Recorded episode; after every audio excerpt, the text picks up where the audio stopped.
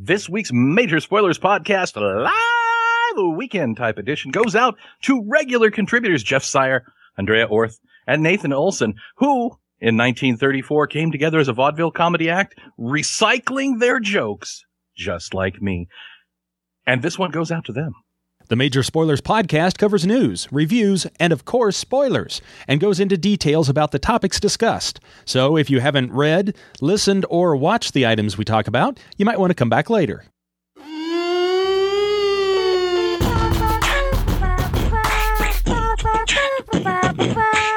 Major Spoilers theme song. The Major Spoilers podcast is on the air. Pod on on the air.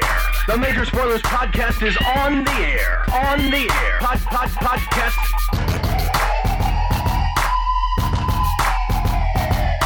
I'm Matthew. I'm Rodrigo. And I'm Steven. If you're listening to the Major Spoilers podcast, podcast, pod, pod, pod, pod, podcast, podcast, podcast. The Major Spoilers podcast is on the air.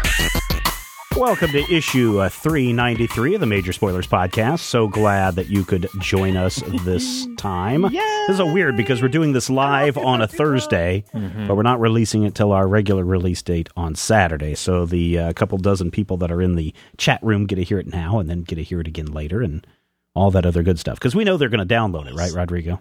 Yes. Yes. So thank you everybody for participating. Because we know that they love comics, and we do too. You know this. Uh, and we'll see you next time. this week we're, we don't really have a topic. You know, it's it's going to be kind of a week in review, even though we still have one more day left to the week. I guess the only big thing that's really happening on Friday this week, uh, Matthew, is WonderCon, WonderCon 2012, taking place in in uh, Anaheim, California, as opposed to San Francisco, Home of the Mighty California. Yes.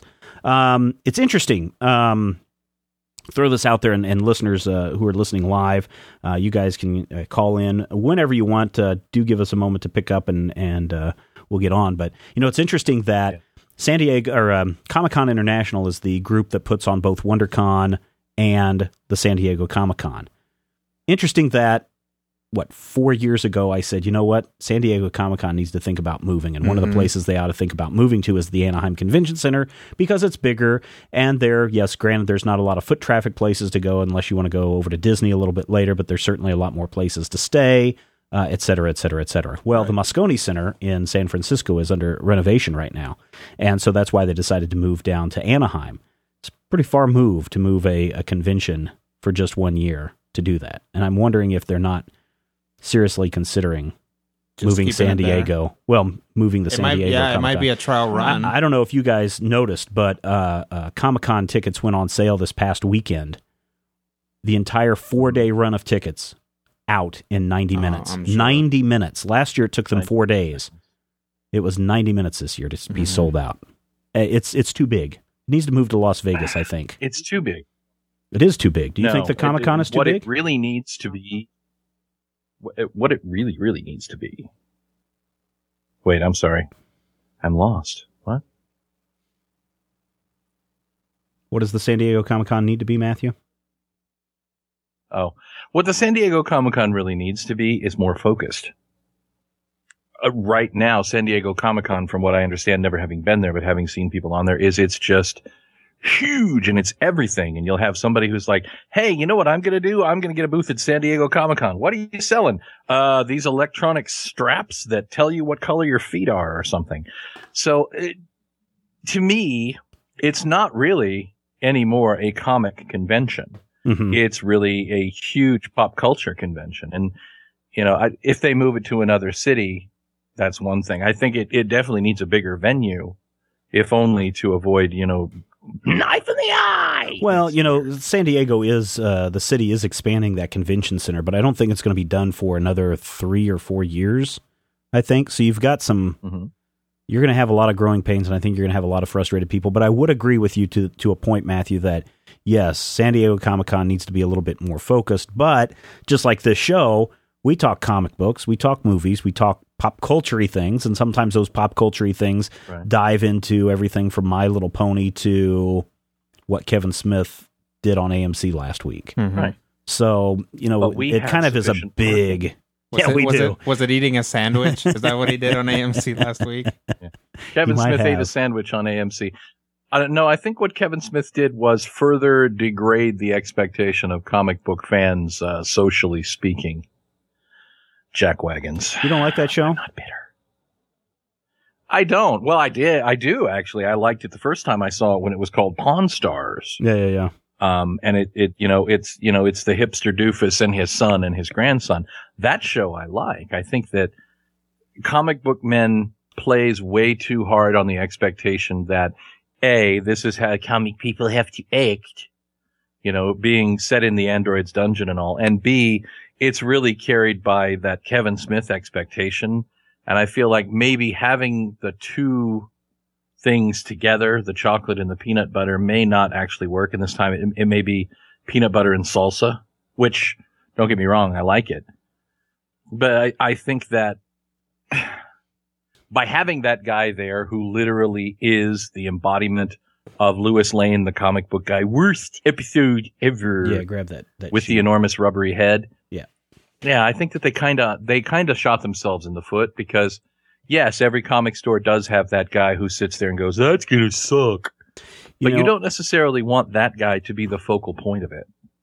Yeah, uh, I've been to a lot of comic book conventions. Uh, been to San Diego Comic Con, um, and I don't know. I don't know if I really need to go back at all. I mean, it's a fun experience, and you get to see a lot of people. Like here, I'm just walking down the sidewalk, and my wife is like, "Hey, I think that's Jim Lee standing next to you." And look, sure enough, that's Jim Lee standing next to me. Right. And then He's uh, flexing really hard. and then a minute later, uh, you bump into uh, Gene Simmons, who's walking towards you, and it's like, whoa, there's a you know, there's a lot of celebrity, and I think that's what attracts a lot of what's going on at San Diego Comic Con. Um, hey, I think that's Peter Criss. yeah, Like, no, that's actually just a cat. uh, Planet Comic Con No, that's a homeless place. guy. No, it is Peter Criss. Planet Comic Con takes place March 24th and 25th in the Kansas City area. Uh, Billy Dee Williams is going to be there this year. Also, Jake Lloyd, Smooth. Anakin Skywalker from Oh, the Phantom Menace, awesome. Nice. who is now in his 20s. Yeah, you know, Jake Makes Lloyd's like sense. he's like 26. He's gonna be like, I used to be Anakin. Yeah, Stop and that you know, uh, he has never. I think he had one minor acting part after Star Wars, but he never acted again and has no desire to be an actor because of all the crap that he got being an eight-year-old. it's a it's a sad story. You know, just the fact that can, can you imagine that little kid being like, "All right, I'm gonna be in Star Wars," and everybody's yeah. like, "Well, worst face ever." said he got a lot of crap from kids at school and all that stuff. So, but he'll be there. yeah, you can imagine. Uh, also, uh, Amy Okuda Well, and and Robin he's Thornton from the 20s, Guild. I'm hoping. Yeah, I'm Oh, kind of Buck hoping Rogers, that when Gil he's in his 20s, he'll start to realize He is in his twenties. Gil Gerard is going to be there. Yes. Oh crap! And yeah, Erin now Gray. that he's in his 20s, I'm kind of hoping that he realizes that the crap from grade school and high school that he's taken is literally meaningless crap, and it won't Yeah. necessarily affect his life anywhere. Yeah. But that's Um, just me. Yeah. Uh, in regards to your comments about com- uh, comic book man, I uh, everybody who knows that I have a comic book site or like comics or do gaming, Mm-hmm. everybody at the university. So, have you seen that show on AMC called Comic Book Men? what do you think? Hey, Steven. Hey, uh, the other day I was watching uh, television and uh, I saw this thing called Comic Book Men. Do you like it? And I'm like, and my response is always like, "Yeah, it's okay. I, I'm not fully caught up. You know, I've missed a couple of episodes, kind of indicating that you know, yes, I appreciate you being interested in the things that I'm interested in, but uh, the you're right, Matthew. It's very much Pawn Stars. The part that I don't like, the part that really dug that knife deep into me, was uh, the part where people actually come in and ask you to look at the stuff and then talk about Yeah. the history of that item because that that is right exactly what I had in our our Mhm. little uh, long box to do this this summer was to do a a web Here's series like thing: that. part of the show is the part that is actually offensive to me. Well, yeah, when they're the trying of to the uh, show that me never watch again. Now, here's why. I'm watching this episode, right? This guy walks in with a comic book and he throws it on the counter. And the son- the schmuck says, "What do you got?" And he says, first appearance of Wonder Woman." And at that point, I cringe because one of three things just happened. Either somebody just threw a sensation number one on the counter like it was nothing and probably knocked a grand off the worth of it, or somebody wanted us to think that he just threw a sensation number one up on the counter to irritate me. Or more importantly, that guy didn't have the slightest idea what it was that he had. Probably a little bit of that, but the they do uh, they do a, a big casting call to get all those people uh, into the Yeah. store. So, Well, and you know, don't believe if you everything you see on television, even if it says to be reality television. Right. It's just you know they. Yeah. If you It's- treat a sensation comics like that, you don't have any business being on a show called Comic Book Man, regardless of stereotype, regardless of anything. If we're talking about historical reality, hmm that's one of the rarest of the rare golden age books. That is one of the books that is incredibly hard to find. And what he did to the book that was on screen that I couldn't tell whether it was a sensation number one was asinine. Just asinine. Nah. And you can't do that. I mean, I have people come in and they have their, their books in their little hard shell case things. And they're like, you want to open it and look at it? I'm like, I do not. I'll open it if we buy it, but there's no way in hell I'm going to take a chance of damaging your book and having you try and tell me that I owe you money. hmm You, you just, you can't do that. I would, I, I had literally, I, I had anger in my veins and I went to work the next week and Dion was like, did you see the thing with the sensation one? And I'm like, yes. We had like a 10 minute conversation about this crap. So that, that show I think is manipulative on a number of levels, but the worst part of it is that it's manipulative on an ignorant level that you can't do that with what they're claiming to do. And then the guy who came in and was gonna, they're like, uh, you want to buy the first two appearances of Wonder Woman, uh, of, of Wolverine rather. It'll be $1,300. I'm like, really? Really? Will it? Because I don't know what the kind market of shape will they're in, bear. but, uh, exactly.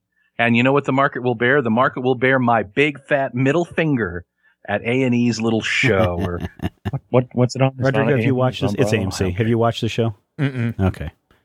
I'll set you up with a few episodes later in the week. So, Okay. uh, the phone number 785 727 1939, or if you're on Skype, just look for 1939. Stephen underscore Schleicher and uh, do call in. Topic is just news. News from the last week. You know, it's it's uh, originally if this show would have been on Friday, it would have been called Finally Friday. Mhm. But uh, since we're on Thursday, I think we're going to call it Suddenly Thursday Thankfully, on the Mather Thursday. Spoilers podcast. spoilers are funny. Suddenly, oh, uh, did you guys see that? Did you guys see that uh, college uh, humor bit where the stars were coming out saying, "Please don't give spoilers. Spoilers ruin shows," and it's all in tongue in cheek. But they were just like, "We're against spoilers." And it's like, how could you be against my website? Hey, Seymour Lopez, did you see Steven Fleiker on Skype? Suddenly, suddenly suddenly like Thursday. Yes, do give us a call. We are interested in talking to you and hearing about your thoughts on really any topic, uh, uh, any. Uh, And if you want, I'll tell you Any news Daffy item? talks like that. Um, ba, ba, ba, ba. let's see. Oh, uh, X Men Extreme, Extreme X Men. Mm-hmm. Didn't we? Didn't we have an Extreme X Men before Matthew? Yeah, we did. Uh, Chris Claremont did Extreme X Men in about two, I want to say 2001 or two, when they relaunched the X Men franchise with Astonishing, and it was like five X Men Uh-huh. relaunches ago. But it was uh, it was a book that basically had Chris Claremont's pet characters and then a new Thunderbird. Yeah. And the new Thunderbird offended me because they did the thing where they're like, "Oh, he's an Indian too, except he's East Indian," and I'm like, "But that that's Yeah. just that's rude." And then they had the girl who looked like Pam Anderson and had the powers of the mimic. What was her name? Lifeguard. No, that was She- lifeguard came later. Because I, well, Okay, uh, or but or she was You know what- Extreme X. or I stopped reading because actually Extreme X Men was right around when I stopped reading X Men. Like I came all the way through with the um from Zero Tolerance, and basically when Chris Claremont took over the X Men again, I was like, wow, this is massively stupid. Who's this guy? Wait, Yeah. he's the guy who wrote the X Men, like the X Men that are like the X Men that are out Yeah. now. The guy who changed the game. Yeah. What happened? I, I have Yeah. a theory about what this is about, and Thomas is here on the line, and he can back me up on this. Mm-hmm. It's not extreme; it is extreme, and Treme Oh, is so a neighborhood New in New Orleans. Orleans. So he's someone who's no longer from New Orleans. Oh. And what color is the extreme? It's probably Gambit. pink, just like Uh, Gambit. Gotta So be this is going to be a Gambit title. Gambit- Gambit, Yeah. you're right. Gambit does have pink skin. he, uh, Yes, he does, and his costume, and his big And you know, glowing. Uh, He wears uh, that pink armor. yes, he Mhm. does. See, that's what it is. Thomas, Oh, how are you doing? brilliant. Uh, how are you doing, Steve? Uh, Good. Wonderful. Another Gambit title. My uh, friend Glee will sh- be sure to be thrilled because that's just what she needs in her Oh, really? X-Men box. I like Gambit. I think the Gambit should be played in the next movie by by Justin Wilson. He's dead. It's going to be a little hard since he's dead. I don't care if he's dead. This is the X Men. Everybody come back from the dead into X Men. You know? Can you name an X Men who's still dead? No, you can't. And the reason Thomas, why, how was your Well, week? Jubilee's still dead right now. Yeah, oh, she's undead. Well played, sir. Well played. Guy knows his X Men. Wah, wah. And I don't even read the X books. That was Steven. That was that. Rodrigo went wah wah at you. Uh That's huh. Thomas, how was your no, week? it happens. It's not the. Uh, my week's been very good. Uh, been working on my uh, press credentials for Wizard World Philly and uh, working on panel ideas for different conventions. So, Excellent. uh, d- d- been good. Uh, actually, I have two news articles I want to talk about. One that's Okay. this week, but one that's sort of uh, about a month ago. That's fine. because uh, I was surprised you guys haven't talked that much about new Power Girl design. And let's Yeah, we face it, talked we about all it, want to yeah. talk.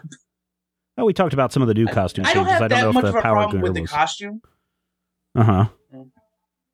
Okay, I was gonna say I don't- don't have much, that much of a problem with the costume because it sort of reminds me of the '90s costume. Right. I don't know if anybody had the, that idea, but what I noticed, I don't know if anybody else noticed it. Did anybody else notice that they seem to reduce the size of her chest? Oh, everybody noticed that. And that was the first thing that people at the comic store were saying. But I, I don't think that that's a problem so much as we've seen that one image, and I mean it's a George Perez version. Uh, it's it's hard to say what she'll look like, but And you know, throw that- her in, yeah, throw her in the one of the hands of a different things. artist, and someone's going to make her bust, you know, quadruple G's again, and then you know somebody will shrink them But back. you know why and- her you know why her chest got so big in the first place. I think I've talked about this on the show before. Tell us Uh, again. Power Matthew. Girl was created in like 76, 77. Uh, when she was appearing in All Star Comics with the Justice Society of America, it was being drawn by Wally Wood. And Wally Wood said in an interview, Oh yeah, at yeah, one that is point, right. He's Wally like, yeah. yeah, I got I got bored and I started drawing Power Girl's bust bigger and bigger and bigger to see what I could get away with. Yep. And he's like, I got to the point where I was drawing her with these huge bazoombas, and and people started to really like her, so I kept doing it. Yeah. So Well, the one- basically, Power Girl has a big chest because Wally Wood got bored. Well, that that's not necessarily a bad thing. Let's be honest about that. Uh, Wally Wood we- bored is a bad thing. But then we wouldn't have the great Amanda Conner, Jimmy Palmiotti, uh, 12 issues that we had a couple years ago. But, uh, my one issue is, um, it, it just seems like, and I know she's Supergirl from Earth 2, but it seems like they want Supergirl there instead of Power Girl as in the Supergirl from the main DCU. And if that's the case, why don't you just go with Kara Zor-El and not Karen Starr? Because they're, yes, they're both Supergirl, but they're still two different people and they have two different personalities. I, I think Actually, it's going to be Karen interesting. Star is a separate character now. Yeah, I, I think it's going to be interesting because uh, how do we Mr. know Mr. that Terrific's girlfriend? how do we know that um, Helena Wayne didn't just adopt the moniker um, Bertoli, the pasta, when she came to the Bertoli. to uh, DCU Exactly. main Earth, and same way with Karen Starr. That could so, be. Matt uh, Rodrigo, you- you have some thoughts on the on the Power Girl costume? No, I think uh, I didn't. I didn't mind it. I honestly, I don't care one way or another about the porthole, but uh, the it took me a while to like. I kept looking at it because it's the one that has like that, uh, like golden or like Yeah, yeah. metallic chest piece, right? yeah, yeah. I was like, it Mhm. took me a while to realize that that's like her initials on there, right? hmm It just looked like a weird design to me, but also I keep seeing Fish and Superman's logo. Thomas, what was your other You question? and me Well, both. Yeah, well, I have uh, just one more thing. I I have no. Uh, I've, uh, uh, I lost my thoughts there. No, but I, I'm sure that at one point the old costume would come back, so that's why I'm not that bad about the costume itself. But the other news story was I wanted to know your guys' thoughts on um the whole Spider-Man teaser trailers. Are we going to see the return of uh Peter Parker in the ultimate uh as an ultimate Peter Parker, or are we going to see um them actually pull the trigger on a crossover between the 616 Peter Parker and the new Miles Morales. I don't know. Six one Um, six. You know, at, at one point, Very good, Matthew. at, at one point, uh, Brian Michael Bendis said he had this series scripted out to like 680 issues. I think is what he said he had it already scripted out to. um, but uh, I I don't know. I don't know if they're going to bring back Peter Parker. It seems a little too early to bring back the Peter Parker, the Ultimate Peter Parker. Mm-hmm. So that only means one of two It things. does. Either we're going to see a crossover between the universes, or remember the Oscorp had a bunch of spiders Right. that were all being tested. So maybe we're going to see Spider-Man Inc. Yeah. Man of Spiders. Yeah. Yeah. Could be.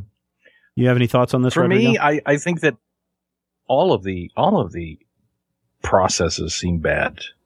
But it had, I mean, it's it is a well known fact, and it is provable by science that Brian Bendis does not understand the concept of too soon. yeah, that well, but he certainly understands the concept of drawing a, a single sentence out for 14 issues.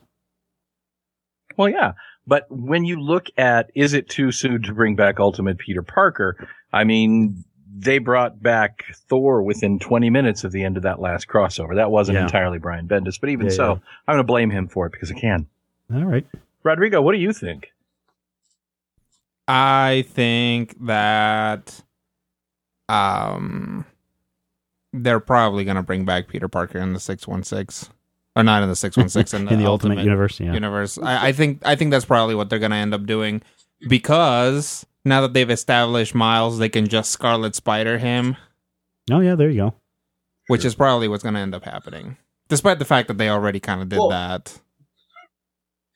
Well, well, that would lead to the whole Spider-Man Inc. because then you would have Miles Morales, you would have Peter Parker who'd return, which again I wouldn't have a problem with, but I've been so enjoying Miles Morales, and then of course you'd have uh, Jessica Drew, uh, Mhm. Peter's clone, that's uh, Spider Woman Right. or Spider. And then, of course, you got Gwen Stacy. Is she still Carnage?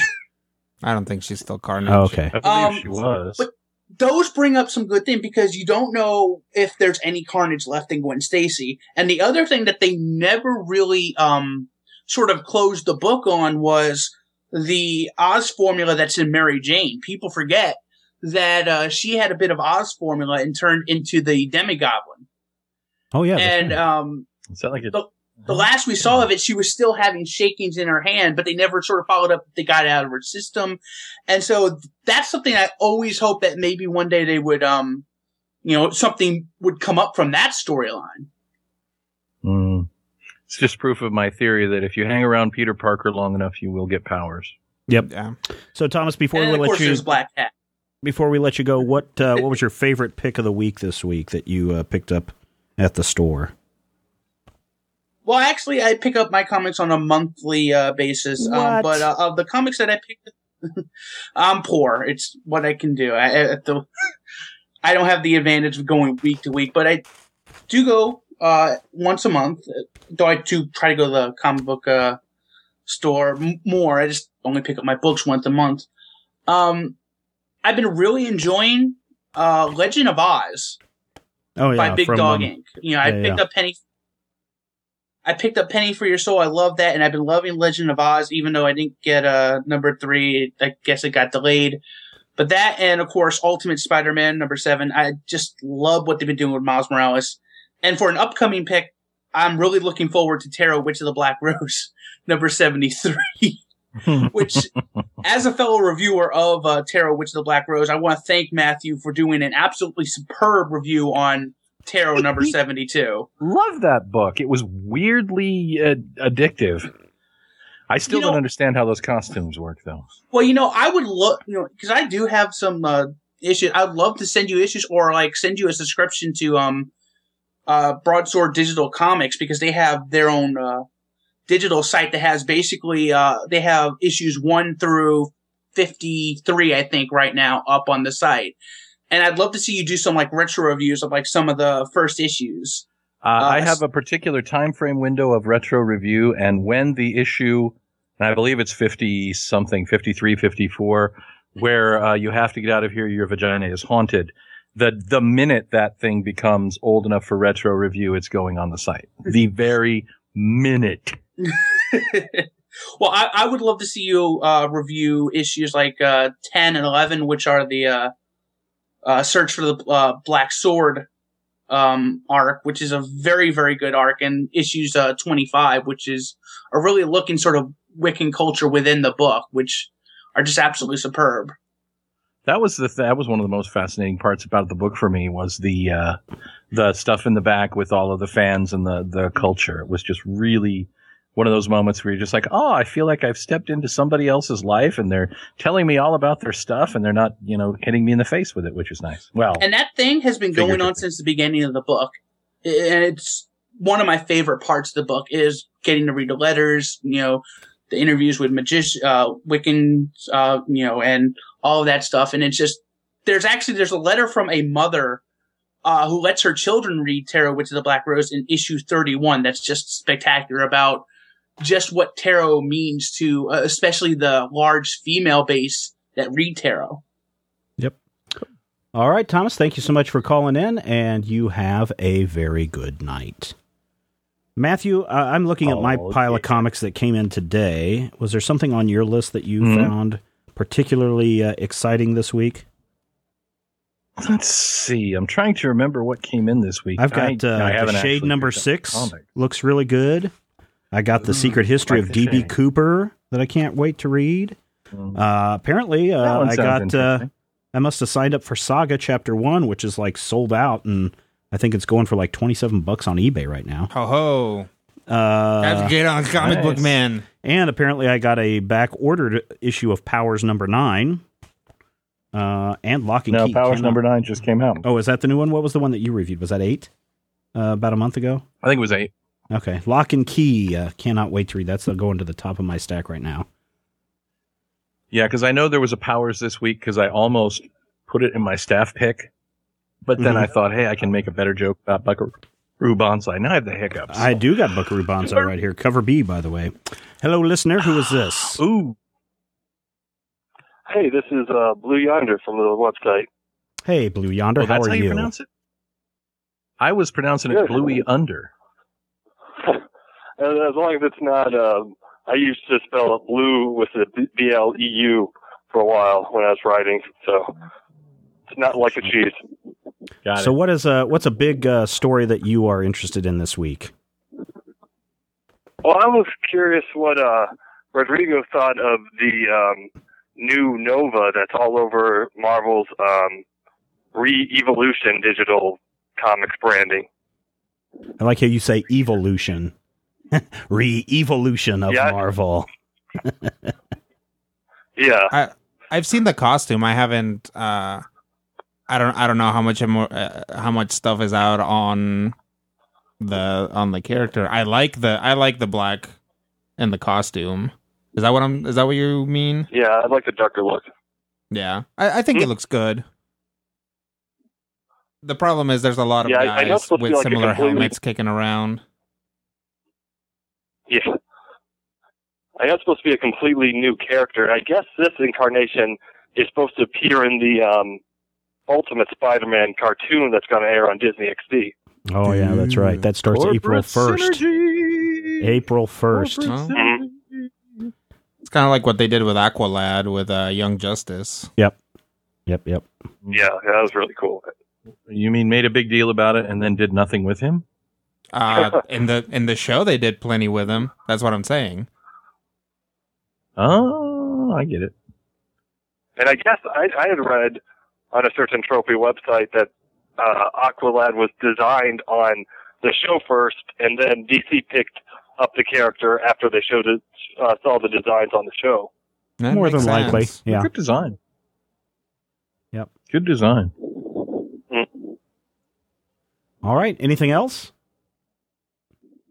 No, that's that's about it. I was just wondering what you guys thought of that. I've been seeing the you know Nova design all over the place, and I'm a really big fan of Annihilation, so I'm a little bit mixed on uh, what they're going to do with this new Nova character showing up all over the place.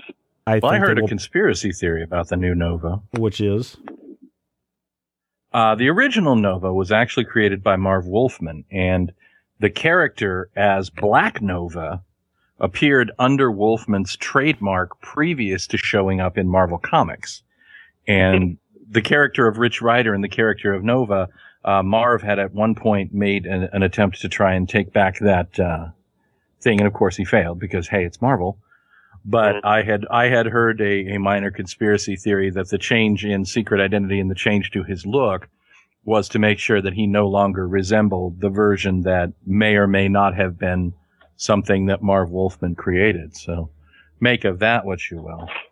Yeah. You know what I, think they're going to do with the Nova character? copyright claim to it.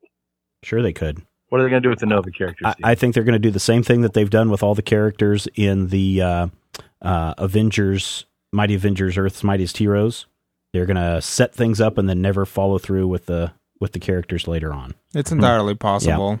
So it'll be a, a good Hey, little is a gimmick to Marvel try to create an action figure, and then once it's served its useful purpose, time to put it back on the shelf. So, Why is all Wonder right, Blue Woman Yonder, worshiping thank you so much for uh, giving us a call. Yeah. Thank you guys. Keep up the good work. Have a good weekend. Bye. Bye. Who is this? It's a Velociraptor run. no, they have door opening capacity now. Says uh, says here that it's Hello? AJ. AJ, what is going on? How's it going, guys? Good. Um, one thing I wanted to bring up was you guys were talking about the comic book men thing earlier. I don't know if you're Mhm. willing to dip back in. Uh, we can talk about anything you guys want to talk about. We're not afraid to go back to our old jokes. You know what Uh, episode we forgot to do? Ah.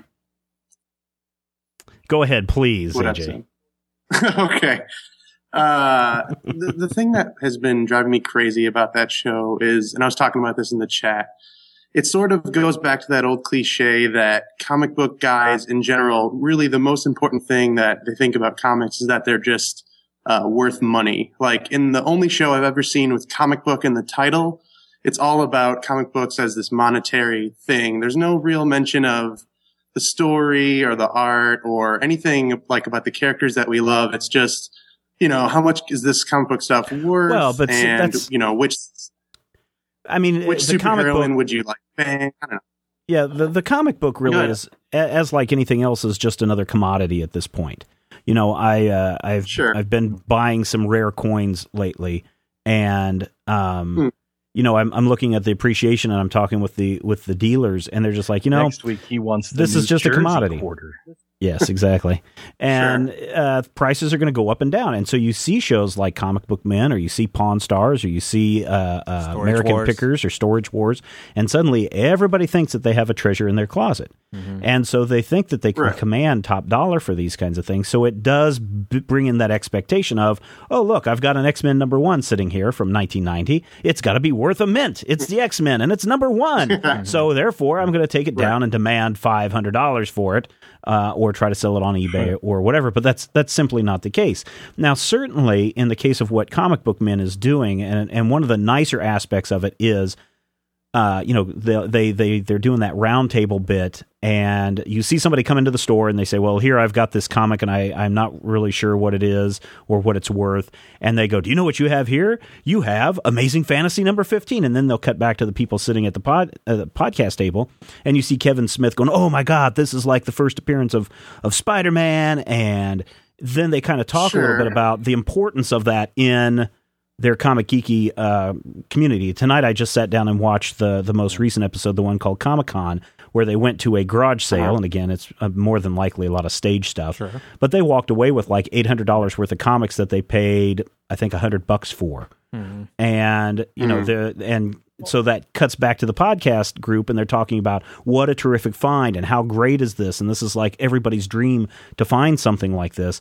And you're right; it just serves to create a bigger problem uh, for a lot of people to think that they've just got treasures in their closet. Exactly. There- And But And I- there's another underlying issue that is problematic in the show in that comic book fan is usually equivalent to superhero fan and mhm. you know person who is is socially inept essentially and if you say you know when when schleicher says to me i sure do love movies i wish i had my home theater there's nothing that you can take from that. There's no assumption of what watching movies is. Steven could be a fan of Western. Steven could be a fan Right. of Akira Kurosawa. But when you say comic book fan, people immediately think that, oh, well, you must be into this, this, and this. And everything related to comic books all kind of rolls together into one big amalgamation, which Is there a may or may bar not brawl going on there, AJ? Yeah, that's what it is. It's a fist fight. No, sorry. There's a someone moving furniture around. Tell them to knock it off. I remember college. Okay. Yeah, I'm, I'm in. A, I'm in one of my class buildings right now. Oh, okay. All right. Sorry. Steven and I, we don't know about that. We have no class. So go on with what you were saying there, Matthew. Anyway, as I was saying, being a fan of a comic book, basically, to many people in the pop culture means being a fan of superheroes.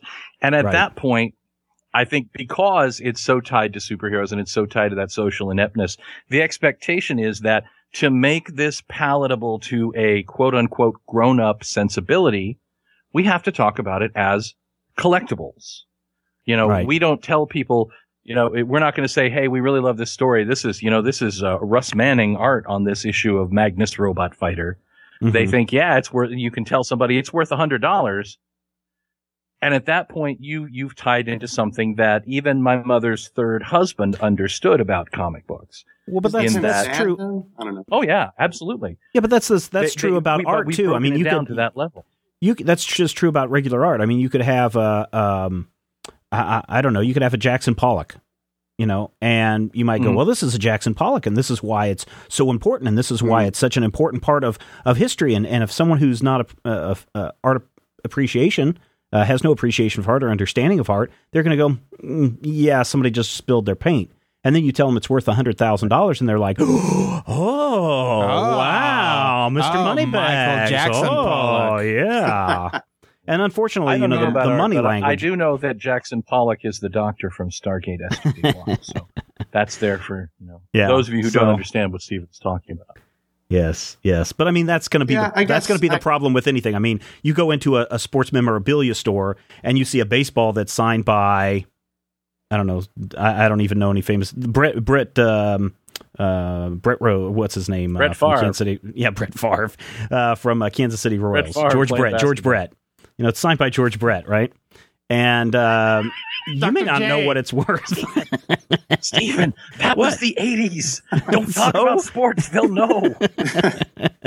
Well, and I Uh, mean, but I'm just it- saying, you know, here's something that has some memorabilia worth to it. and- Dale Ripken Jr. Call- signed by Karl Malone. Nice. Um, but yeah, I mean, it's just it. If you're not familiar with that, with that f- fan niche, if you're not, you know, whether it be NASCAR or football or golf or uh, fashion design or shoes, you know, someone could say, "Oh, well, these are what are those shoes? Right. Manolo Blahniks or whatever they are." right. And you're going to go, "Big deal." well, they're five hundred dollars a pair, and it's like, "Oh, okay." This conversation needs to continue just to see Steven come up with examples about things that he doesn't care yeah, about. exactly. Well, that's the thing. I don't care about it, so it doesn't. steps out of his It's not wheelhouse. interesting to me. But you know, if so, it's the same way with comic books are to other people. Not interesting to Sure. a, a comic book to Matthew uh, of uh, nineteen. what is it? right. Uh, issue one seventy three of the Hulk or whatever it is, Matthew, the one that you were uh, looking for for so long. The first appearance of Wolverine. 161 is the one I was 161. looking And Matthew can go on 180. And just re- Never and tell you have I all about it. for- I kill you. Uh, Yeah, and- and, I and people I- aren't going to care about it. But the minute someone tells Matt, or the minute Matthew tells them, "Well, that's a five thousand dollar book," suddenly they're interested in it. Right. But well, they understand it. It's something Right, that they right. can approach from an intellectual Right. level. You can go, "Oh, well, I understand now why you want this." Right. Whereas And if you say I want it because a guy who wears yellow spandex first appeared in that, sometimes they can't wrap their head around it because you know superheroes have you know do have a little bit of a stigma to them even yet today. Mhm. I guess it was just a point of disappointment that this is the first time there's a show with this sort of comic book thing in the marquee and it's on after a very popular show. And this is a lot of people who might only know comics from Walking Dead or from comic book movies. Now there's a show uh, that comes on and like, oh, maybe I'll get to learn more about comics. And it's just sort of a long list of cliches. It's a bunch of guys talking about which, you know, what's worth the most Well- money and Yeah. I don't know. Uh, unfortunately, when you look at the reality TV programming, um, Well, exactly. they're yeah. broken down into those the found history genre. So that's your Storage Wars, your Mhm. Pawn Stars, your American Pickers, your Comic Book Man. Um, I forget which other channel is doing one that is like this. Um, what is it called? The Toy Men or something like that. Where this it was a pilot episode that they showed, but this guy just drives around and he's looking for collectible toys, and it's the exact same thing. Right. Uh, and so it all falls into that genre. And then you have then you have those shows like Ice Road Truckers and Axemen and uh, Swamp People, and now they have something called Duck Hunters. And you know you've got that group of reality just, shows. just people playing the Yes, NES and there's a little dog that pops out every once in a while. and being laughed at by a dog. yeah. Uh, and then there, you know, and then you've got that other genre of the game show reality show, and that's where you have your Big Brother and your whatever the Mm-hmm. Survivor. Survivor, and, and all those kinds of things. So And then, of unfortunately, course, your uh, passive aggressive, done up people like your Jersey Shore, Oh, yeah, yeah, your yeah, yeah, Real yeah. Housewives. yeah, yeah. Yeah, so unfortunately, guess- television falls into that va- vast wasteland of, you know, five or six different types of shows that you can watch, and you can take your pick. Because if you're from the South, then yeah, you're going to watch the Real Women of Atlanta. If you're from California, or you want, or you're interested in that, Yeah. you're interested in the the Real Woman Women of Southern California, or whatever that it's called. So it, it's no one I is don't know. interested in the Well, women of Southern Ice What Road Women about- of Orange County. American nose picker women of the ice road in the county of the Pawn Stars. Comic book Nudity. nose pickers, the story of Matthew. Comic book nose pickers. Nice. Well, I'm, I mean, if you're going to do a reality TV show about comics, I mean, my girlfriend and I were just talking about this. Do you think something in the competition line would have gone better? Like we were talking about, what if there's something called like the next big comic team, and it was a writer and an artist pitching their story uh, to a panel of I don't know whatever big names that non-comic people Weren't- might know about. Your Grant weren't they doing that already? Jim Lee. I Aren't don't they doing think so. something like that? I thought They that they did a pilot for that not too long ago. But there are those type of shows there. I mean, there's. Uh, Your have you guys Project seen this show? Yeah, Project show. Greenlight stuff. Have you guys seen Right, this show, um, Face Greenlight Off? yeah. Have you guys seen Right. the show Face That's Off? It's about special my- effects makeup. Oh yeah. Yeah, yeah, it's pretty cool. Right. That's what my And- girlfriend brought up. She was like, "What if that for comics?" And that would be pretty cool. And at least that focuses on like comics from stories that people enjoy and mean something to them Yeah. more than just a collectible, a commodity. And I, that would be neat. I think. The biggest problem with that, the biggest, I mean, that's a great idea. But the biggest problem is now all of a sudden you're dealing with an Yeah, IP that you're suddenly telling everyone about. So if you're going to pitch, you know, super amazing Mondo Man, right? Right. Mm-hmm. somebody's going to have to buy that right out because before they broadcast that, I mean, somebody's going to have to get Isn't their copyrights and trademarks and everything already Well, done. But you sign, you would sign an agreement Like, basically right, that that right. you Right, lose exactly. your work right, when exactly, you do it. exactly. So what's the point of pitching it if you don't own that work anymore? It suddenly becomes the work of that network or, or whatever to develop people, and, and people don't realize that until I the very Project- end. Look at uh, the old uh, Well, people- something something web comics contest. Yeah, well, it goes back to uh, what Oh, what Matthew was saying a minute ago is Yeah. that um, it's a it's a money thing and a fame thing, and people suddenly go, "Oh, I can be on reality television. Yes, please sign me up." Well, maybe what they should do is, you know, when you go on American Idol, you just do other people's songs. So maybe they can just have people Oh. rehash the old stories from, you know, the from previous comics, since Right. that's what comic does anyway. Right, right, right, right. There you go. mhm. Mm. well, isn't there something like for Project Greenlight when they pitched their script and whatnot? Did they? Was there some sort of protection in place? I never. I don't remember No. it honestly. They, No. they gave up the They rights gave the to, right, their, yeah. to their idea in return for having it be produced. They Hmm. pretty much so they, have they to. basically I mean, they yeah they sold their their story they sold whatever their pitch was to Ben Affleck's company and then Right, the per, okay. the Yep. winner actually got to see his script produced.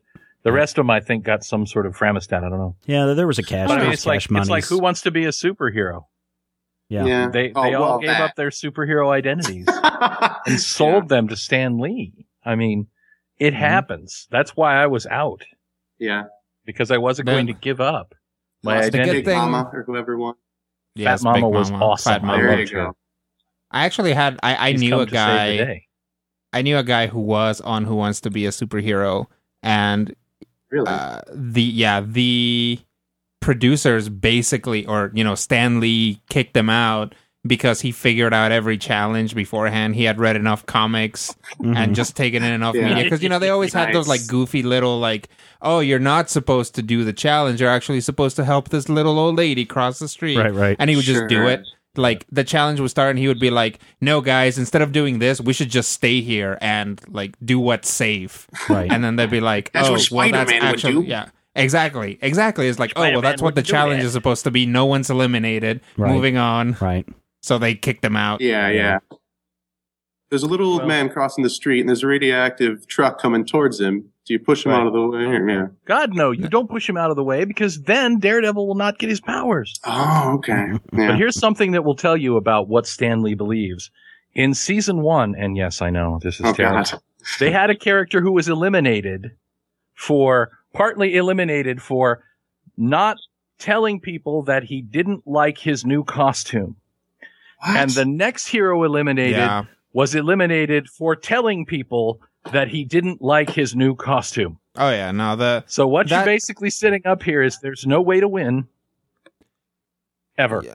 No, there Who- isn't. who It's, Sure. all these reality shows are completely I was, staged, and I was, people have to I was realize that. really sad about who wants to Right, be a superhero because when it started, it seemed Like like, a great a, a rare find of actually what is actually a positive Right. reality show because it looked like they Mm. were going to be like, okay, here's how superheroes behave. Here are all these basically moral issues of you know helping the innocent and not being lauded for what you do. You know, Right. having that secret identity and everything like that. And but then it, you know, within by the end of the first show of the first season, it was clear that it just Yeah. turned into a normal oughta, reality. you know what? show. I ought to get my friend Carissa yeah.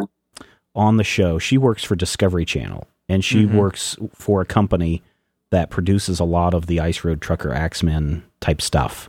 It'd be interesting to get her on the show and get her take on this. So, all right, AJ, thank you so much for being on the show, and Right, I thanks a hope lot, you guys. have a great what we do. weekend. You- Oops, cut him off. Oh, Pneumatic dude. All right, How uh, dare you. 785 727 1939, the Major Spoilers Hotline. You can call it, even though if you're one of the future people, hello, future people, you probably can't call in now. You're probably going to get the voicemail, but we'd love to hear from you.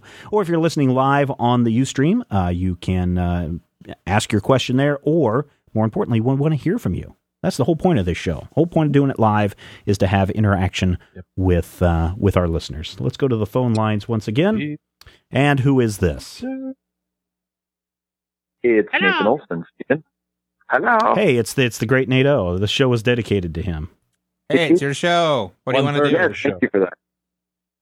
So what's going on today? Not much, just hanging out. Um, wanted to talk about the Atomic Robo. Oh, let's talk about Atomic All right. Robo.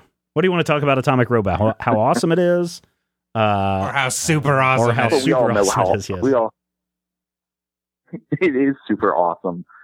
Um, the actually, um, the two things about it was um, the last, the, last, the last issue of uh, the Station X. Now I, I've started. I went on comic comiXology and started downloading the old the old volumes. right. But I did read the, the uh, Ghost of Station X. hmm Was it me or did he look like he had a broken heart at the end? I don't know. I actually haven't read the final issue yet. I'm I've got literally a month's worth of comics stacked up. there. Oh, Yes, And so, like, got two weeks ago- Yeah, no, I, that's fine. I mean, there's there's a um, Yeah. uh, and I don't, you know, not knowing how it ends. Um, you know, he did have. If you go back to volume, what is this one? Volume six is this? no, volume five is this Ghost of Station X.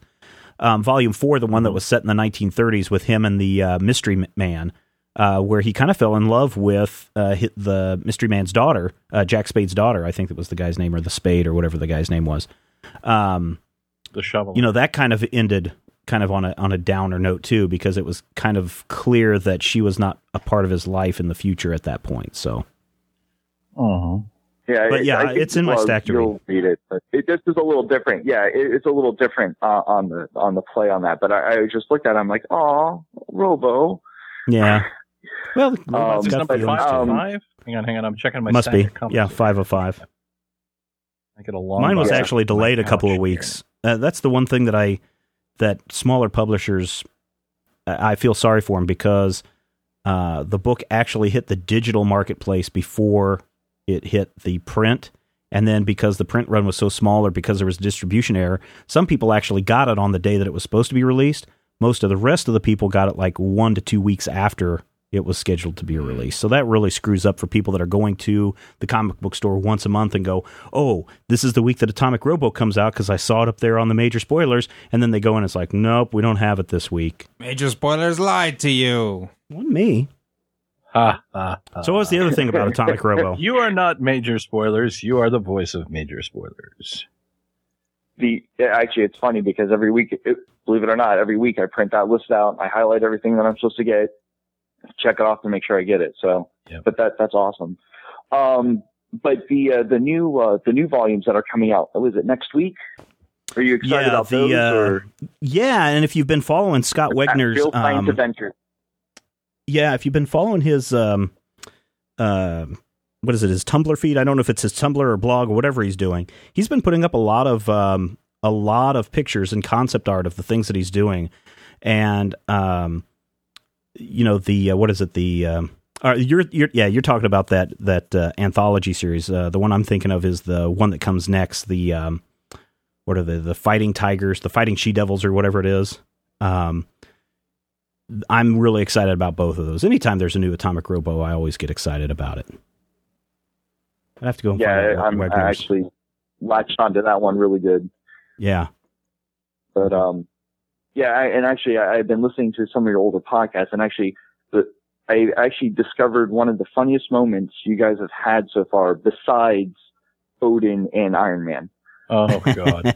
Odin balls. Yeah, I hope People you don't say Kirkman got a poop Kirkman got a poop, but nobody, nobody mocks Steven because it was so thing. brilliant. That was the funny. That was out of left field, and just like he, oh my gosh, I was. It was the funniest thing. But no, but um, but actually, uh, what is the podcast? The I think seventy eight. It's when I guess your the Bugs Bunny Matthew's Bugs Bunny glass fell on his toe or his foot. Yes, yes. Where you hear the loud clang. Yes, I just about died driving my car this afternoon. Well, I'm glad that my pain was funny to you. I Right, love well, that we- bit we- too. Because you, I, I'm, I'm like in mid sentence, and then you hear this loud clang, and then I don't remember if I curse or not, but it's just, it's like a Three Stooges moment. I love that. Do you remember that, Rodrigo? Absolutely No. Neither do I. Somebody could call in and say, Yeah, I "Yes, remember, remember on episode number injured." fifty-three where you guys said this?" And I'd be like, "Okay." Probably. That Sounds sounds, like like, it. That sounds like something I would do. Well, usually people will say, "Hey, you made a great reference to X," and I'll be like, "Really? What did I say?" But this one I remember because I hurt myself, and when I played it back, I remember laughing at the fact. Well, at the time, first of all, I still had a broken toenail, but I remember laughing at how awesomely it came o- uh, over. I don't know if it was like the open of the show. I think it uh, was it in the open or was it in the the cold open where you hear me kind of do that, but it's hysterical. It's I'm gonna go back it was the cold open. Yeah, did I curse? Because I like it when I curse. No, It's no cursing. curse. But you did ask for some water Son of from a. your wife. Well, she's an Aquarius. That's the water bringer. Yeah, I have a Scorpio though. Mm. Might want to watch your back. Always. Ah, there it is. And- and- Atomic and Robo and don't- the Ghost of Station X number five. Yeah, don't cross a river with Yeah. it on your back. And don't cross it, the is, stream. for it is her nature. It's her nature. All right, It is Nate. Anything nature. else? Uh, no, that's about it, guys. And Wait, keep let me up the find good the work. last and- page so I can see if he looks heartbroken. oh, Mm, maybe not. All right, Nate. Well, thank you so much for calling. Thank Yeah, you for being a big supporter of the show and everything that you do. yes, thank you, guys. Have a good weekend. We're gonna need to get All Nate right. his own little, his own little corner of the Oh. podcast. Uh, okay. What else is going on this this week in the uh, intard webs? Oh, there was a new uh, Avengers trailer that came out, released in Japan. Ooh. Shows a little bit more uh, alien action or whatever they are. We know that they're from another If you dimension. know what I mean. The dimensional hole rips open and the spaceships are flying out. And I could have swore at the end, you know, where well, that big could just be warp technology. that could though. be, They and don't you know, at the end another- where the the big serpent Yeah, spaceship is coming. Iron Man. Uh, in the Japanese version, it sounds like a dragon's voice. Uh, you know, like a roar, like a kind of Like thing at the end. Thing. like almost like a Godzilla thing, but I didn't want to say Godzilla because you know that would be Copyright Yes. infringement. yes. Uh, but you know, so it could be apparently, I guess, in an upcoming Avengers or Thor story, there's something called the Serpent, Mhm. which is uh, something that must be combated, or it still could be, uh, just like we saw Galactus from uh, Fantastic Four. This could be the movie version of Fin Fang Foom. could be. Matthew's mean- busy looking at Atomic Robo. I mean, the Could. basically the the movie version of the Mandarin was a bunch of guys. Yeah, yeah. Well, yeah, yeah, yeah. Uh, the, and the one guy who was slowly Right. accumulating rings on his finger. Did you guys read the uh, Manhattan Project bells this uh, past toes. week? Mm-mm. You didn't, Matthew? Did what? you read Manhattan Manhattan Projects? Um, was that from Image- thing on from the Image. cover? Yeah, that's what the. I don't know if split I read it. Um, It's pretty good. no, I didn't. I didn't read it, but I did the images for whoever reviewed it. That's Oh, why yeah, I- Zach. I, Mhm. thought I had read it. I haven't picked up this all of this week's comics yet, so Matthew. I will read it. good. What? Read it. I work it's good. a comic shop. I You've got yeah. All right, 75 727 1939, or you can look for Stephen underscore Schleicher on Skype. We would love to hear from you because that is what this show is all mm-hmm. about. Somebody's asking if they can call in about Critical Hit. Sure, I guess if Rodrigo's up No, for it. I mean, we don't have absolutely Rob not. O'Brien here. we will not discuss critical hit ever. It is the Suddenly Thursday throw. Finally. So are we waiting for them to call in? Or Thursday. Well, somebody said that they wanted to. Zoliathan, I believe. Said, Sure, just talk call about in. critical hit? And We we don't talk about critical hit. I'm not going to listen. uh, let's see. Uh, oh, here we go. Let's see if this is the person. Sing the critical hit theme song. Hello, listener. Duh.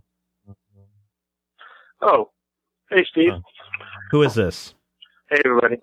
Uh, this is Goliathan on the uh, chat. I just asked about if we were Ah, okay. So, so what is what is your critical hit question?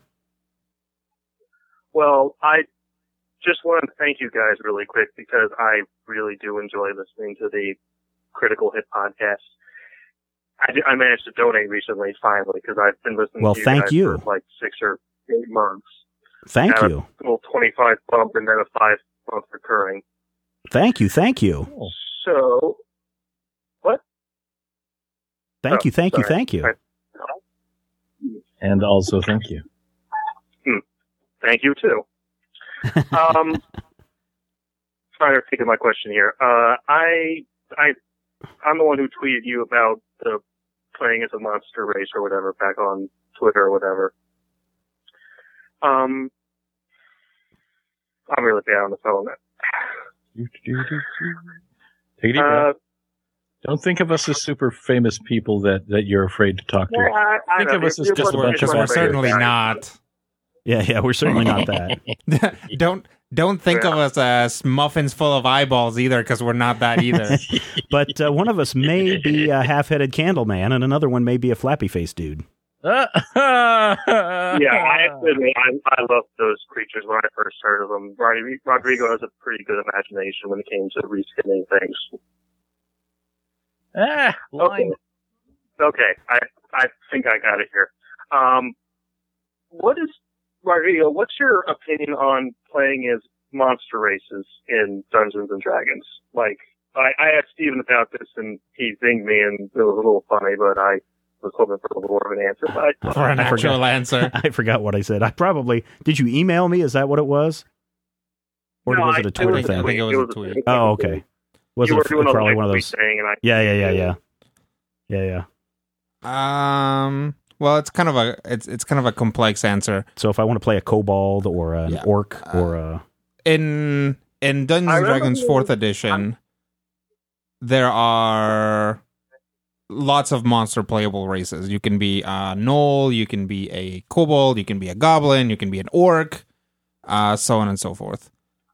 And those are, are already Yeah, I- started out. Some of them, um, some of them are, I would say, underpowered because they were just kind of scribbled down at the end of the monster manual, and they have since not really gone back to update them But for example, like Minotaurs got a, a, a Playable race, right? yeah yeah Minotaurs were in the back They of the monster playable. manual, and when they got then they got reprinted in the Player's Handbook three, I think. hmm Um, so I, I certainly don't have a problem with it in fourth edition. I think that pretty much any kind of weird monster that you want to play, there's something, there's some class race combination that can get you pretty close, as long as you're not violating some of the the main things that fourth edition tries to do. For example, basically nothing in fourth edition on the, on the player side is large. So if you want to play a troll, you're gonna have to play a really tiny troll. Um, but other than that, you know, the there's there's really no no issue. Again, you know, if you look at what do trolls do, they are really mean and they claw you up and they heal a lot. So you can make some combination of class and race that does that.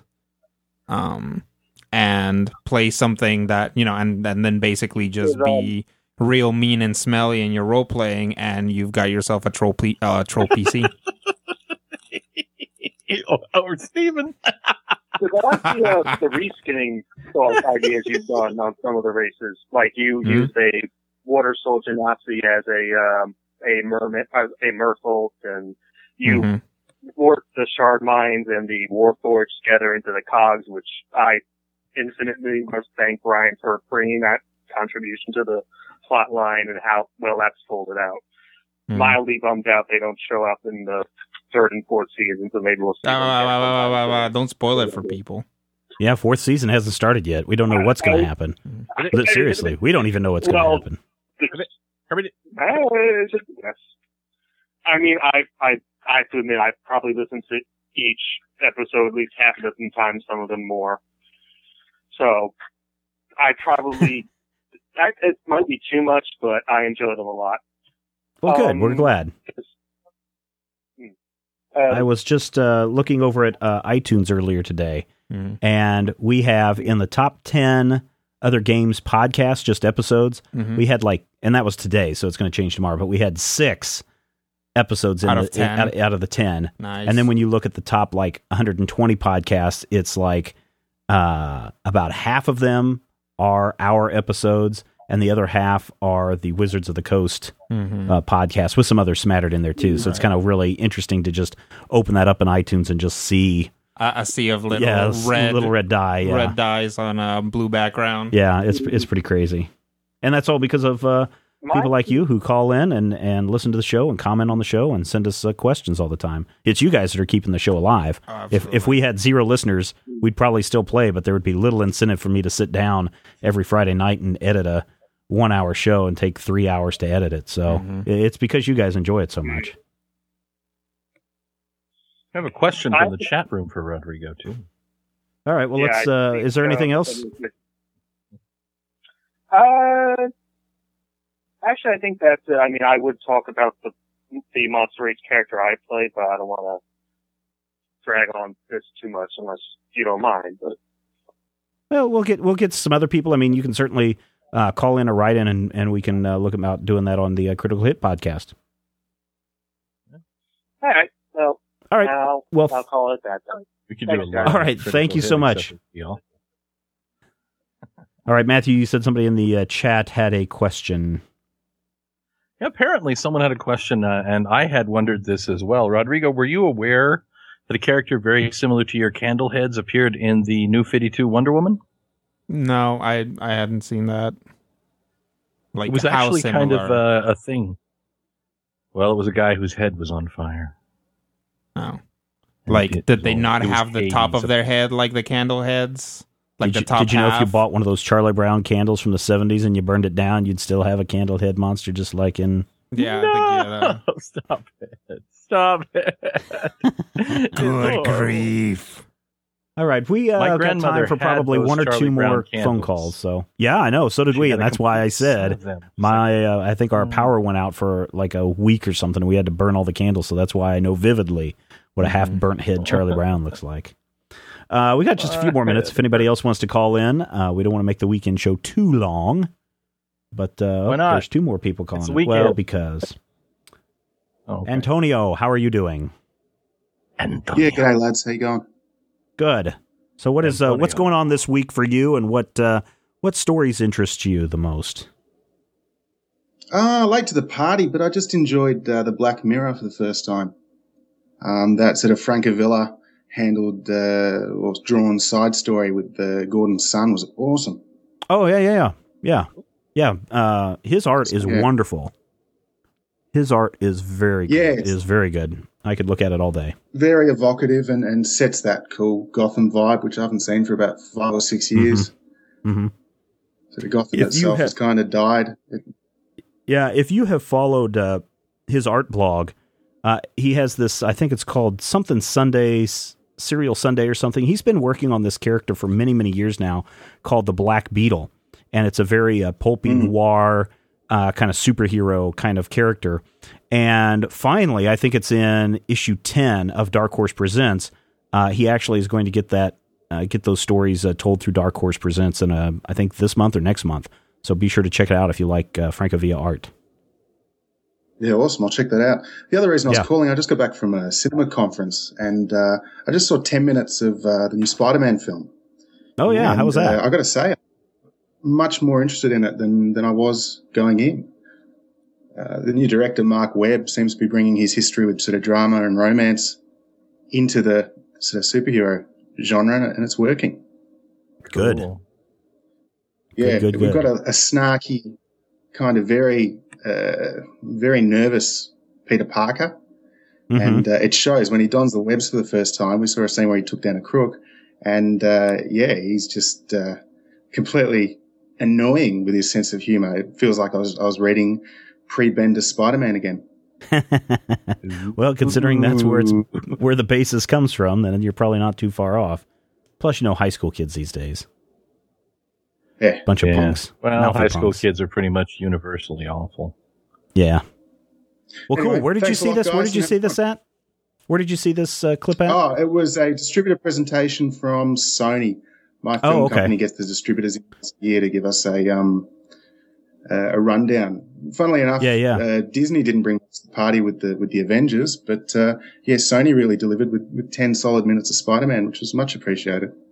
Excellent, excellent, excellent. Can't wait to see that. All right, man. Well, thank you uh, for calling in, and you have a great weekend. You too, hooroo, guys. All right, bye. All right, so good to hear. Was that some? Was that like? Was that like saying Baba Booey? I'm not sure what that was. I, I think that was a Kind of, kind of weird. hello, listener. Hey, this is Kobe from Washington. Hey, Kobe from Howdy. Washington. How are you? I'm all right. I had a question What's question going- about Okay. the Marvel universe, pretty much in general. Okay. I'm not really a Marvel fan, I guess, but Okay. I've always wondered this. Join the club. Uh, lots of people or lots of heroes in the Marvel universe have powers, and like some of them get their powers from from from some things. Some and but a lot of them are mutants, you know. Right. But everyone seems to hate mutants over, eh, but not hate other people with powers. What makes people? How do people know when they see, you know, uh, Gambit? When they see him running around, how do they know that he's a mutant and you know other people aren't? And why do they hate the mutants more? See, Because mutants are different from great- us. But that's That a great a- question. In the Marvel Yeah, it is. It universe, is. It is. Benjamin Grimm, who is a, a, a living concrete monster, is a beloved Yeah. hero. And Jean Grey, who's a, a super tight red haired hottie, is evil. And I think that, first of all, anyone who Most is a are. member Mhm. of the X Men self identifies as a mutant. I think that the X Men and their related people are identified a- as mutant terrorist groups, for lack of a better word Right. but it, I- Mhm. it, it, it really, it, it kind of feels like, uh, what's the word I'm looking for? I don't want to say it's, it's the equivalent of Batman's super awesomeness in some ways. It's the complicity of the writer in mutant, you know, the mutant angst, the mutant, uh, hate, if you will, the, uh, kill, kill, kill, smash, destroy the mutants basically kind of shows up where it needs to and goes away where it doesn't. Because if you were to ask me, you know, who's the bigger monster, uh, Bruce Banner or Monet St. Croix, I would say the one that I don't want to make out with. Mhm. So, So, so Monet which St. Croix, obviously. oh, you don't want to make out with her? Okay. No, that was a joke. Now, uh, here's here's how I uh, here's here, here's how I've always seen it. Um, when written well within the body of that work, there will be an explanation. For example, Spider-Man, uh, classically, has is not a mutant. He was bitten by a radioactive style spider. Right. Science. Um, and got his powers that way, and he is still largely seen as a menace. Right. He kind of falls on the on that side of the radar for That's people because he's a Mm-hmm. because snarky, snarky high school kid, you know. Yeah. yeah, pretty much, uh, uh, be- and because he has a, a nemesis in the media, so I guess if you become a superhero nowadays, don't get on Glenn Beck's bad side. I guess. or Rush Limbaugh. Yeah. Um, Have you seen that Emma Frost? Yeah. She's a slut. liberal media is at it again. so that's one thing. The other, This the other thing, week. the other thing that uh, that Matthew kind of touched on was that self identification. When you see somebody who wears um, the insignia of a, a, a group that it some consider to be terrorists, or the insignia of a group that some people find offensive, um, you will immediately have a response to that. So when you know the the X Men, a lot of the time, depending on who's writing it and what era you're looking at, are seen as mutant terrorists. So when you see uh, a giant um, uh, stealth bomber style ship materialize out of nowhere and a bunch of guys in blue and yellow spandex covered in X's Yeah. drop down on top of you, you're probably not going to go, Hi, Cyclops! Right. You're going to freak out and run away. Right. I, I you know Yeah. that's I think that's only one of the reasons why I'm kind of uh, tangentially interested in uh, the Frontlines series Mm-hmm. because it takes a look at an event from the average person on the street, the reporter's perspective, or the same way with uh, Well, Marvel's to.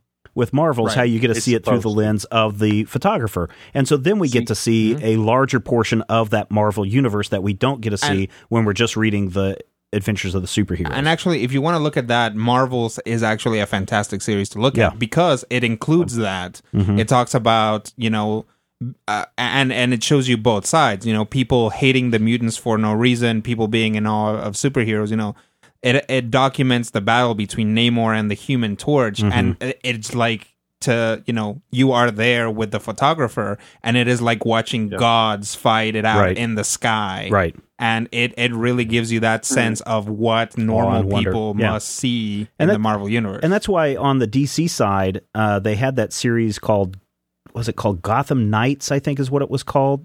Do you remember that one, Matthew? Where it was like one of the arcs took place at like a, Well, a I was park. I was going to say DC the uh, DC Universe Generations.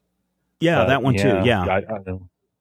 I've But I read mean, more you know, than the- Batman in the DC Universe, so I have a different perspective than you. yeah. Um, but yeah, they, they have had series. DC has had those series too, where you're taking a look at um, the view from the normal person, and you get a, a, a sense of what's going on Yeah. in Yeah. that space too. So it, it's out there, but you're right. If it doesn't, you know, I don't think that in every panel in the background you need a guy standing on the street corner saying "down with muties" or anything like that. Right. Um, so I guess Well, it just rears its head when it's needed, as Matthew said, when it's the writer, writer's whim. and that's that's kind of the problem with it. In the real world you know we don't think about the fact that well i do. We don't necessarily think about the fact that hate groups exist unless you can't get to your bank without seeing one not mentioning any names. But when you when you look at the way that it's used when it's used skillfully when it's used like peter david using it in uh, whatever that book that he writes is is one thing. But w- when it's used as kind of like that scapegoat of, you know, I don't know, say Rogue walking down the street and people suddenly starting to throw rocks at her. You know, there's no real reason for people to hate Rogue just because she's Rogue. You don't have a visual cue. And I think that again, to take it as, and what the, what they've really done with it for the last 20 years is they've used it as a euphemism for whatever group is being, you know, discriminated against. And I think that in that way, if they use it well, it makes for, you know, great strengthening of the story. Used poorly, as it kind of often is, it really Right. comes across as, you know, Kristy McNichol in the after school special of the week talking about we should all get along, y'all. Well, and also part of the problem is the X Men. You know, a, a writer comes to the X Men and he says, "You know what? I really want to explore this whole, you know, that that core concept of the X Men of you know." People who protect the world who hates and fears them, and that's fine. Yeah. So they said they do all this setup, and people throw rocks at them, and they're like, "Do not throw rocks at us." And then people start turning it around. They're like, "Oh, maybe we shouldn't throw rocks at the X Men because they're kind of cool, you know." And then the next writer comes Mhm. in and he's like, Yeah. "Hey, you know what we haven't seen in a while? The Shi'ar Empire." And for the next Mhm. two years, the X Men are kicking around in space, and you basically forget everything that has happened before because the X Men turn into space heroes. This is a pretty this that's a pretty Yeah, common like a- uh like rarefaction for the X Men is like you go from world that fears and hates them to space, then back to world that fears and hates them, and somewhere along the way, uh, Charles Xavier gains and or loses the ability to walk. Yep. All right. Anything else? Um, yeah. Quick question for Matt, Matthew. Who's your favorite Yes. monkey? Uh, my favorite monkey is Mike. Always Mike. All right. Davey, Davey was All right. wonderful, but Mike, Mike for me is the heart of the group. There you go. All right. Thank you so much. Uh, somebody else was trying to call in. Now would be a good time to do it as we just have a few more moments left. And then we will wrap it up for this issue of the Major Spoilers podcast. Just a reminder next week on the show, on Tuesday, Tuesday show, episode 394. Holy cow, we are quickly approaching 400 episodes. Mage the Hero Discovered. So do? if you want to go out and buy that uh, book, um, go buy it and read it before Tuesday, and you can call in with your thoughts and comments and maybe even get them heard on the show. Yes. Matthew, what uh, what uh, has excited you? Oh, here comes Dan Hunter. Hello, Dan Hunter. Hello, Stephen. How are you?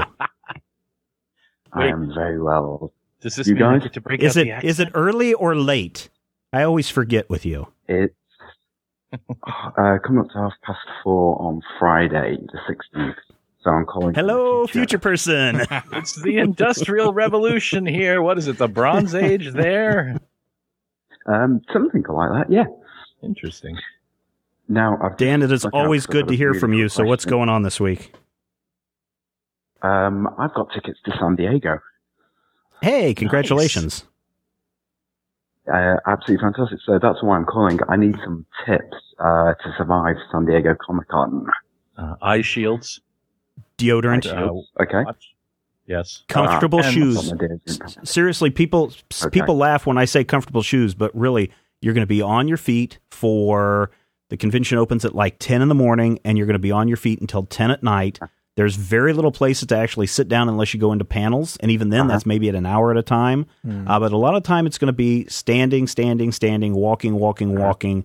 People in very close proximity. I think there are what 120,000 people going to be at San Diego Comic Con, so you're going to be in in very tight space. Um, you know, a, a light backpack would be a good idea to take with you, and in that, I would put uh, a Sure. liter of water. Mhm. Carry a liter of water with you because Okay. you're going to need to drink throughout the day. Way, way to go international, Stephen. I like that. Oh, th- is it not called a liter of No, water? no, no, it Okay. is. Uh, no, really a Give liter me of water liter because of cola. convention convention do we food and convention drinks. I think the two liter bottles. Um, uh, you know, it's so expensive. The food is so expensive at the convention. I mean, twenty bucks for two hot dogs and two sodas. That's Mm. that's outrageous. So, know. Uh, slip some of that in there. But comfortable shoes. I have a favorite pair of shoes that I wear called Merrells. I don't know if they're available where you are at, uh, but they are the most comfortable shoes I've ever worn. And I have walked. I one day at uh, Consumer Electronics Show back in 2000, 2002, uh, my friend Charlie White and I walked about f- four miles that day just around the show floor. Mhm. Feet didn't feel tired just because of those shoes. So, good pair of shoes will go a long way. Mm. The last convention I went to, Oop, I um, think we I, brought uh, somebody to carry my stuff. Yeah, that's important. That was cool. Well, if you can certainly go with Yeah. somebody, that's great. We'll Bring see a, if he can a call mule and a back in. Sherpa. There you are, Dan. I, w- I will you- say this, and I say this halfway in jest.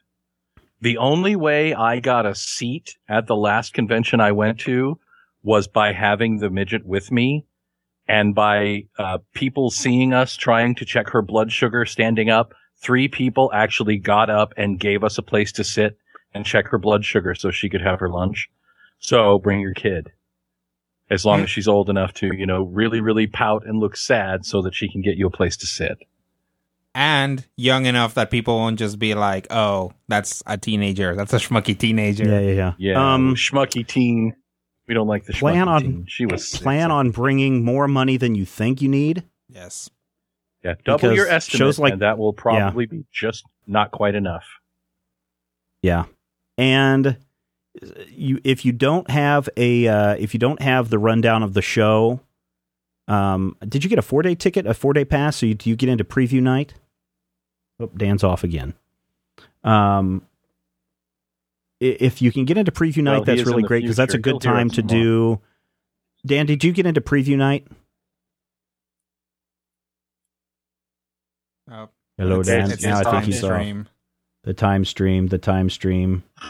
um, if you can get into preview night, and now preview. granted, in, in the time when I went back in what 2004 or 2005 or something like that, um, and maybe Dan will just have to listen in the live stream or, or later, but um, when we went in either 2004, 2006, we went to preview night, and preview night only had probably about, I want to say 10 to 15,000 people that were running around, but it was so much easier to buy a lot of the merchandise that night and go to the special events that night than to try to stand in line for two or three hours uh, to get a you know a collectible figure or something during the show. So that's that's something to consider as well, and certainly plan ahead because um, if you want to go do a panel at San Diego Comic Con, if you want to go see one, plan on being there probably thirty minutes ahead of time to get in line. Mm-hmm. And if you're doing anything in Hall H, you're probably going to need to be lined up several hours before.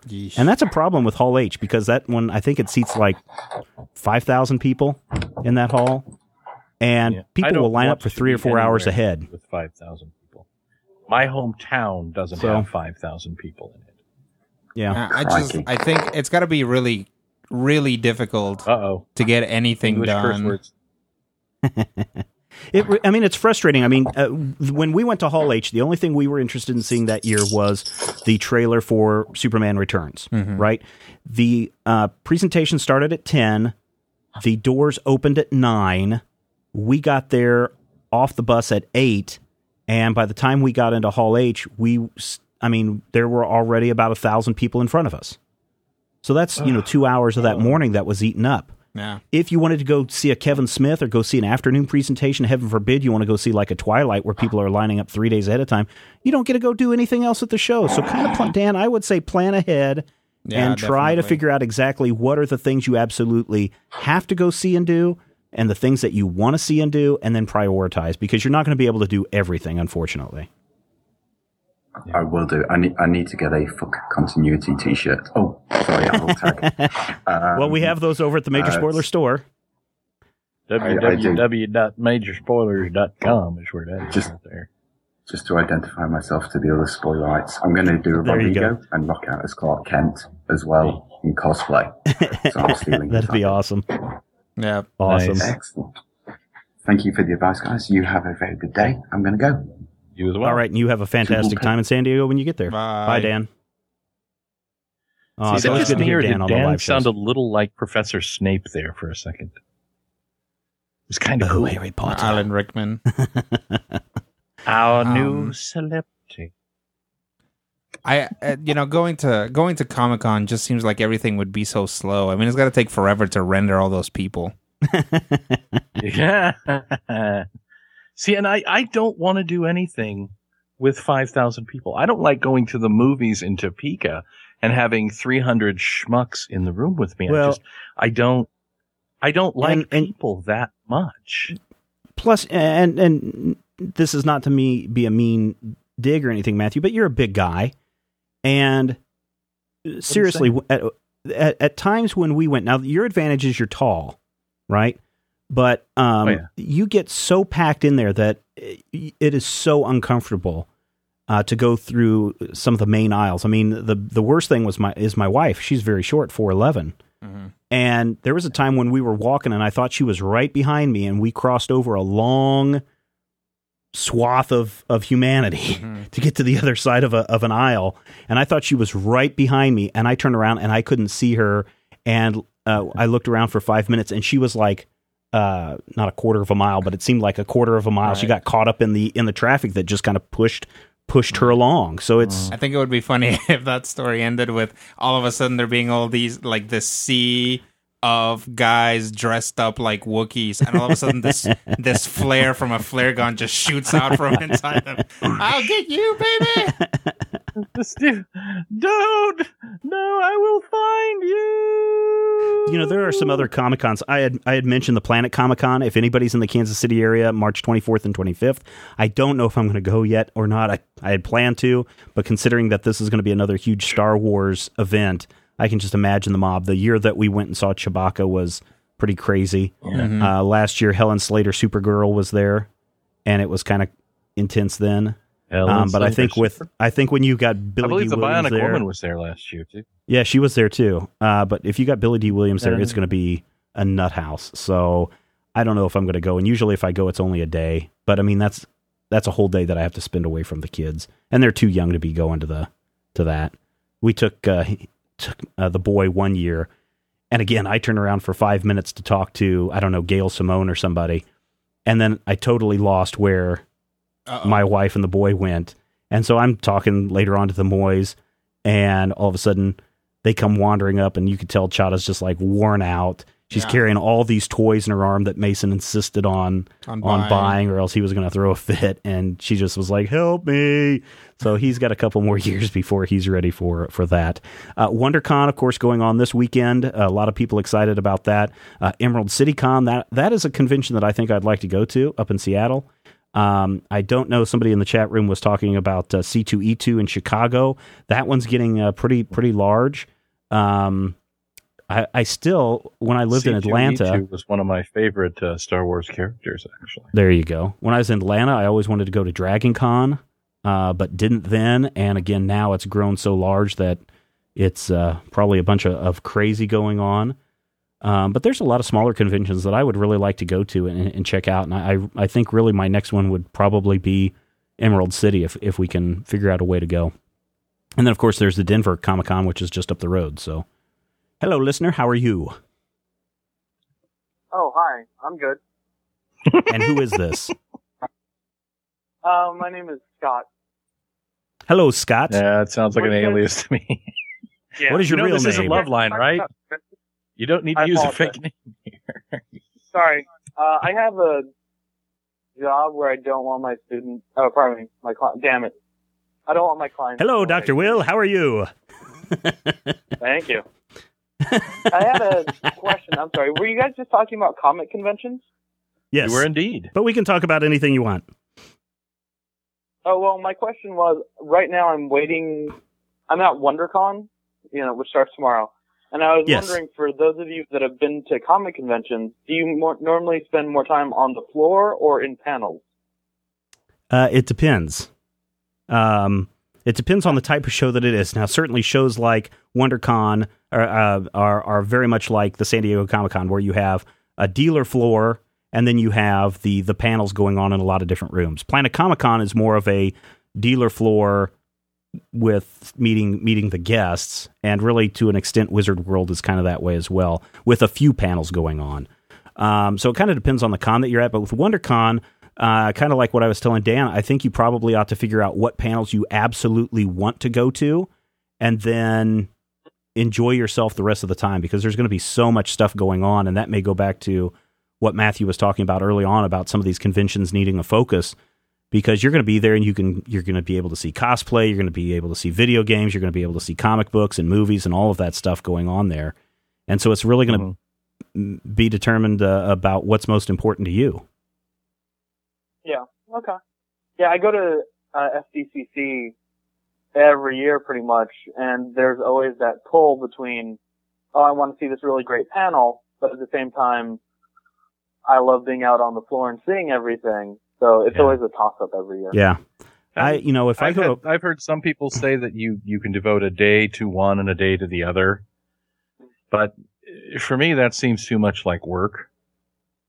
Usually, I, I'll I'll go to a. What I'll do is I'll find a panel that I want to go to, and I'll wander around until I'm tired, and then I'll go to that panel to rest up. and then I'll go wander around again. But it, it should be noted that I have size 14 feet and, you know, really, really, really am a terrible fat person. But Stephen was saying something. No, I was just going to say, I mean, it really kind of depends on you. I mean, um, keep in mind that if you're looking for comic books, the dealers are going to be slashing their prices on the last day of the show because they don't want to have to haul all that crap back. Um, if you're there for exclusive uh, toys or items, you better get them the first day of the show. And so it kind of, you know, falls out from there. Just kind of depends. I mean, sitting around for an hour and just people watching is also fun. Yes. So, what are you most looking forward to at Wizard World? Or I'm sorry, not Wizard World, WonderCon. Uh, tomorrow there's the Mark Waid panel, yeah. which I want to go to. That's think a two thirty panel, one thirty. Uh, Mhm. Saturday there's the Scott Snyder thing at ten thirty. Uh, on Sunday there's Stump Mark Waid, but that's at the same time I think as the community panel. So that's going to be a toss up. Well, I think Mark Waid was actually soliciting for questions earlier this week on Twitter. So Yeah, CBR. And he's pretty accessible now. I, I'm going to guess that the Mark Waid panel is going to be full of his new digital comic initiative. So I don't know if there's going to be a whole lot of time to talk about Daredevil and, and some of those other things, but uh, he did uh, message me and say that after WonderCon he'd be more than happy to come on the show and talk all about his new new comic uh, digital comic line. Yeah, sounds good. Anything else? No, I'm kind of stalling out. Sorry. No, that's okay. Oh, You're probably tired. Thank you. Oh no, it's uh, Critical Hits. The reason I got into D and D pretty much, and I've been playing for solid a year now, which is really Excellent. great. Uh, no, everything. Thank you, and yeah, that's it. Okay. Well, you have a good time at the show, and uh, please let us know how your uh, how your trip went. Yeah, thank you. All right. Have a good night. Have a good time, Agent X9. All right. I think that should wrap it up for this week's show. About an hour and a half there, a little bit longer than I thought we would go, but I'm so glad that so many people called in. Mhm. It's always wonderful, Rodrigo. You know I what think else is so. wonderful? What? All those people who have donated to the cause. They are nice. Some of them have called in tonight. Nate Olson certainly called in. Yeah. Uh, and um, we appreciate uh, everyone being generous with their dollars and, and throwing those tips our way. It allows us to do more things like uh, this. And if we had enough, maybe someday we could do this every Friday and be able to call it Finally Friday instead of Suddenly Thursday. I kind of like Suddenly Thursday. we could do it on Thursday. That's fine by me. Uh, and we could do more live shows. But uh, you know, this this week uh, has been a real time crunch for all of us. Matthew has been uh, putting down a, a rebellion uprising at his job. Mhm. um, I found Rodrigo lack was of faith most was- disturbing. Ma- Rodrigo was deep into March Madness uh, uh, earlier this week, and I was literally, I think people saw in in, in the Twitter feed, uh, I was in meetings from about nine forty five Monday morning until about three thirty on Tuesday. Seven thirty-three on Thursday. Yep.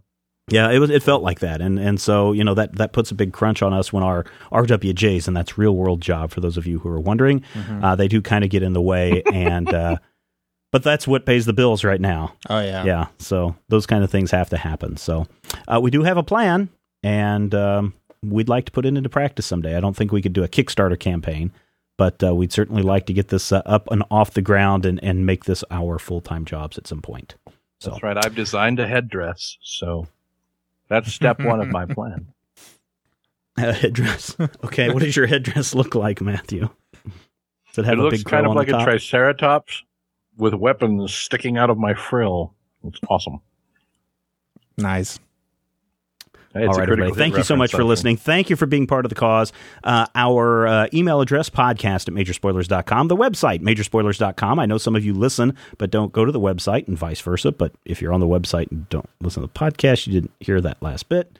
Anyway, uh, we are also on the Twitter. You can find me at Major Spoilers, Uh, you can find me at Fearsome Critter.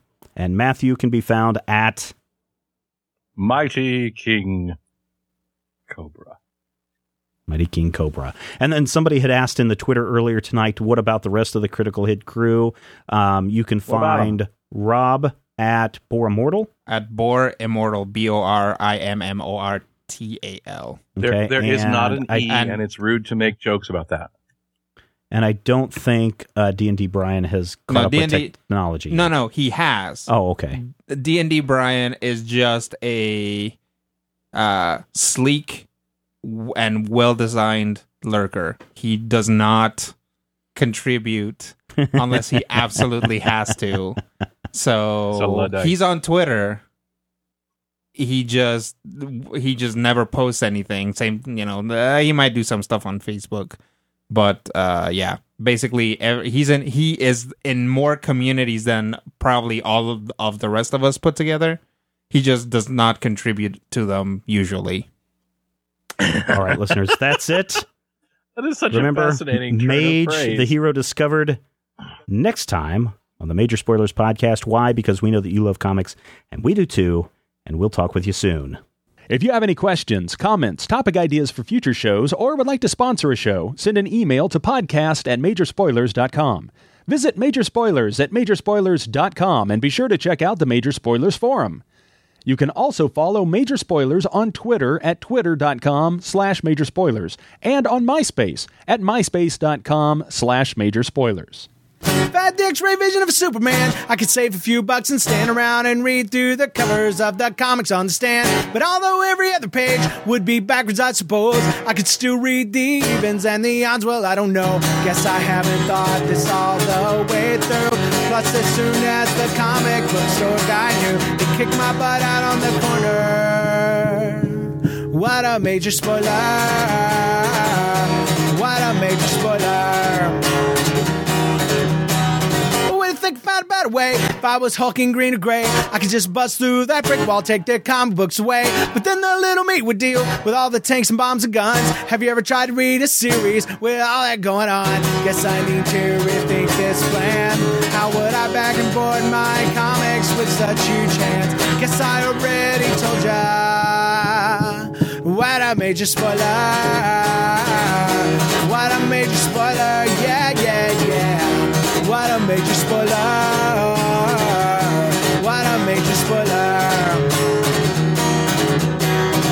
If I'm rich like a man of iron, might not be surprised to find that I might actually have the heart cold to follow an entire storyline. But would I really even need to read upon all those escapades? I mean, who needs such distractions when your sister's such a babe? But the downside is such a beast. Being shot up in a fun be in the Middle East with a gang sign throwing soldier. What a major spoiler!